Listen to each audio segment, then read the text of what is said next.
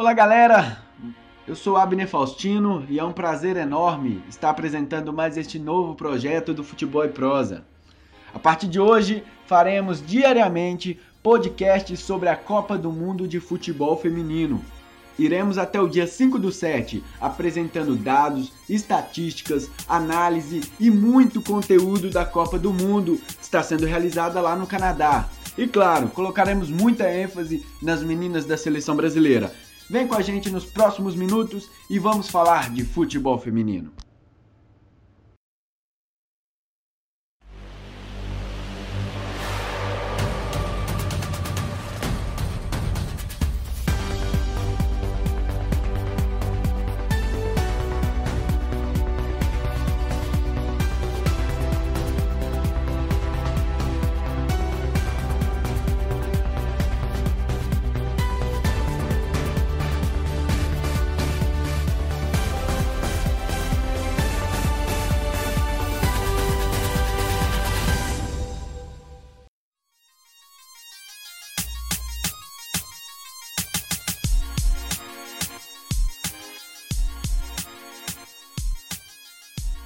Vamos começar do grupo A, é, fazendo essa nossa análise sobre o primeiro grupo, o grupo do país sede, o Canadá. Aqui também teve China, Holanda e Nova Zelândia.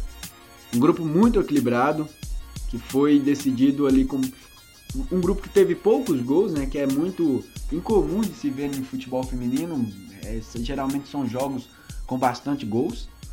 E na primeira rodada, a Holanda ganhou da Nova Zelândia por 1 a 0 e, e o Canadá ganhou da China por 1 a 0 Nada mais do que isso. Na segunda rodada, pior. Canadá e Nova Zelândia 0 a 0 Nova Zelândia perdeu uma chance incrível de conquistar os três pontos, perdendo um pênalti no segundo tempo. E a China ganhou da Holanda por 1 a 0 já nesta segunda-feira, aconteceu a última rodada deste grupo. O Canadá empatou com a Holanda por 1 a 0 é, gol do Canadá foi de Laurensen e a Van de Ven empatou no finalzinho para a Holanda, é um gol importantíssimo para a equipe holandesa. E no outro jogo, a China empatou com a Nova Zelândia por 2 a 2. Stott abriu o placar para a equipe da Oceania.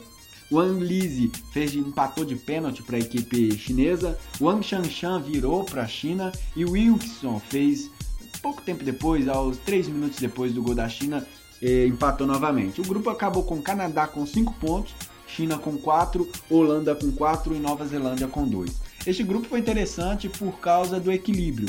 É o equilíbrio que já se previa neste grupo, sem uma seleção top, mas também essa, esse grupo não teve uma seleção que se destoava, que, que era uma seleção já batida antes mesmo de começar o torneio, como aconteceu em outros grupos.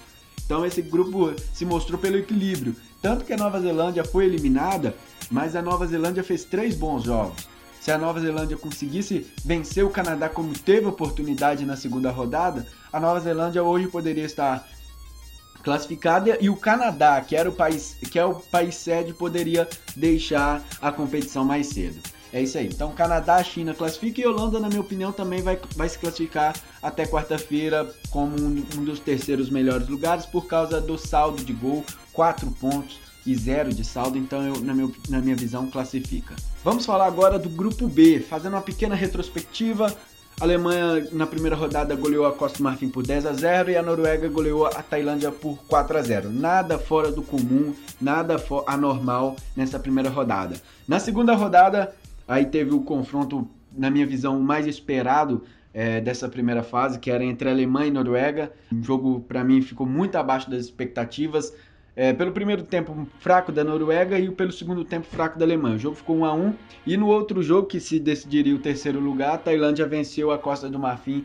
Já nesta segunda-feira aconteceu também o último, a última rodada deste grupo. A Alemanha goleou a Tailândia por 4 a 0 jogando com um time misto e a Noruega venceu a Costa do Marfim por 3 a 1. A Alemanha que ganhou de 4 a 0 fez os gols com Leopolds Peterman, Peterman e Debritz, jogadoras novas, né? Principalmente a Peterman e a Debritz, que foram até campeãs sub-20 ano passado no Mundial. Já a Noruega venceu com, de 3 a 1 né? Com gols de Hegerberg, Hegerberg, Gumbrandsen. Young diminuiu para a Costa do Marfim. Nada fora do comum neste grupo, as duas equipes que, na minha opinião, são duas candidatas a, principalmente a Alemanha, candidata ao título, a Noruega é candidata a chegar longe nessa competição. Noruega que sente muita falta é, de Carol Hansen, que é uma das principais jogadoras da equipe, joga no Wolfsburg da Alemanha, que, que machucou, e a Alemanha que também tem a falta de Nadine Kessler, que é a melhor jogadora do mundo, mas que vem de uma temporada muito desgastante, uma temporada que ela não conseguiu jo jogar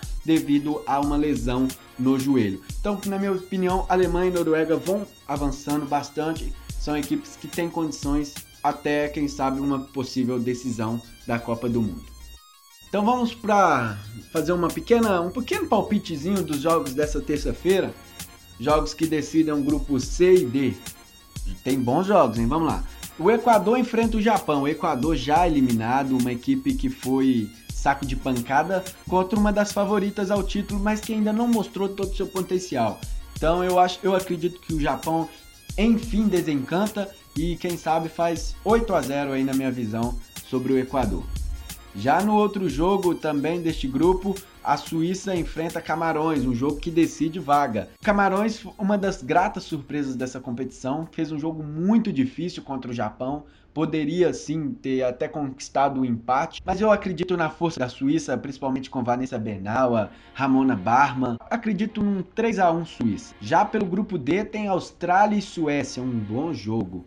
Quem vencer também garante vaga. Agora todos esses jogos são por vaga, né? Nesse grupo D tá tudo em aberto.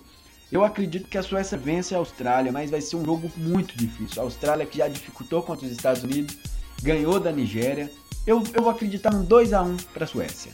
E no jogo que fecha, Nigéria Estados Unidos. A Nigéria para mim tem sido a grande decepção dessa Copa, né? Que veio com a banca com de um ataque com o Paranozi, é, a Zizat Oshoala, que segundo a BBC era a melhor jogadora do mundo, mas a zaga tem se mostrado muito, muito fraca. Então acredito que Estados Unidos vence por 3 a 2. Então é isso, galera. Muito obrigado por terem ouvido o nosso primeiro podcast sobre a Copa do Mundo de Futebol Feminino. Amanhã estaremos aqui com, mais, com o segundo programa nosso. É isso aí, galera. Se quiser ouvir o nosso programa Futebol e Prosa, ver os textos dos nossos queridos colunistas, é só acessar os, o site futeboleprosa.wordpress.com. Lá temos os nossos textos, os nossos áudios, os nossos programas, né? E também aí você vai poder acompanhar agora esta, este, essa série lá no, no nosso site. E também tem o nosso Facebook, que é o Futebol e Prosa. E também tem o nosso Twitter, que é o, ó, presta atenção, underline Futebol e Prosa. É isso aí, galera. Muito obrigado. Até amanhã. Tchau.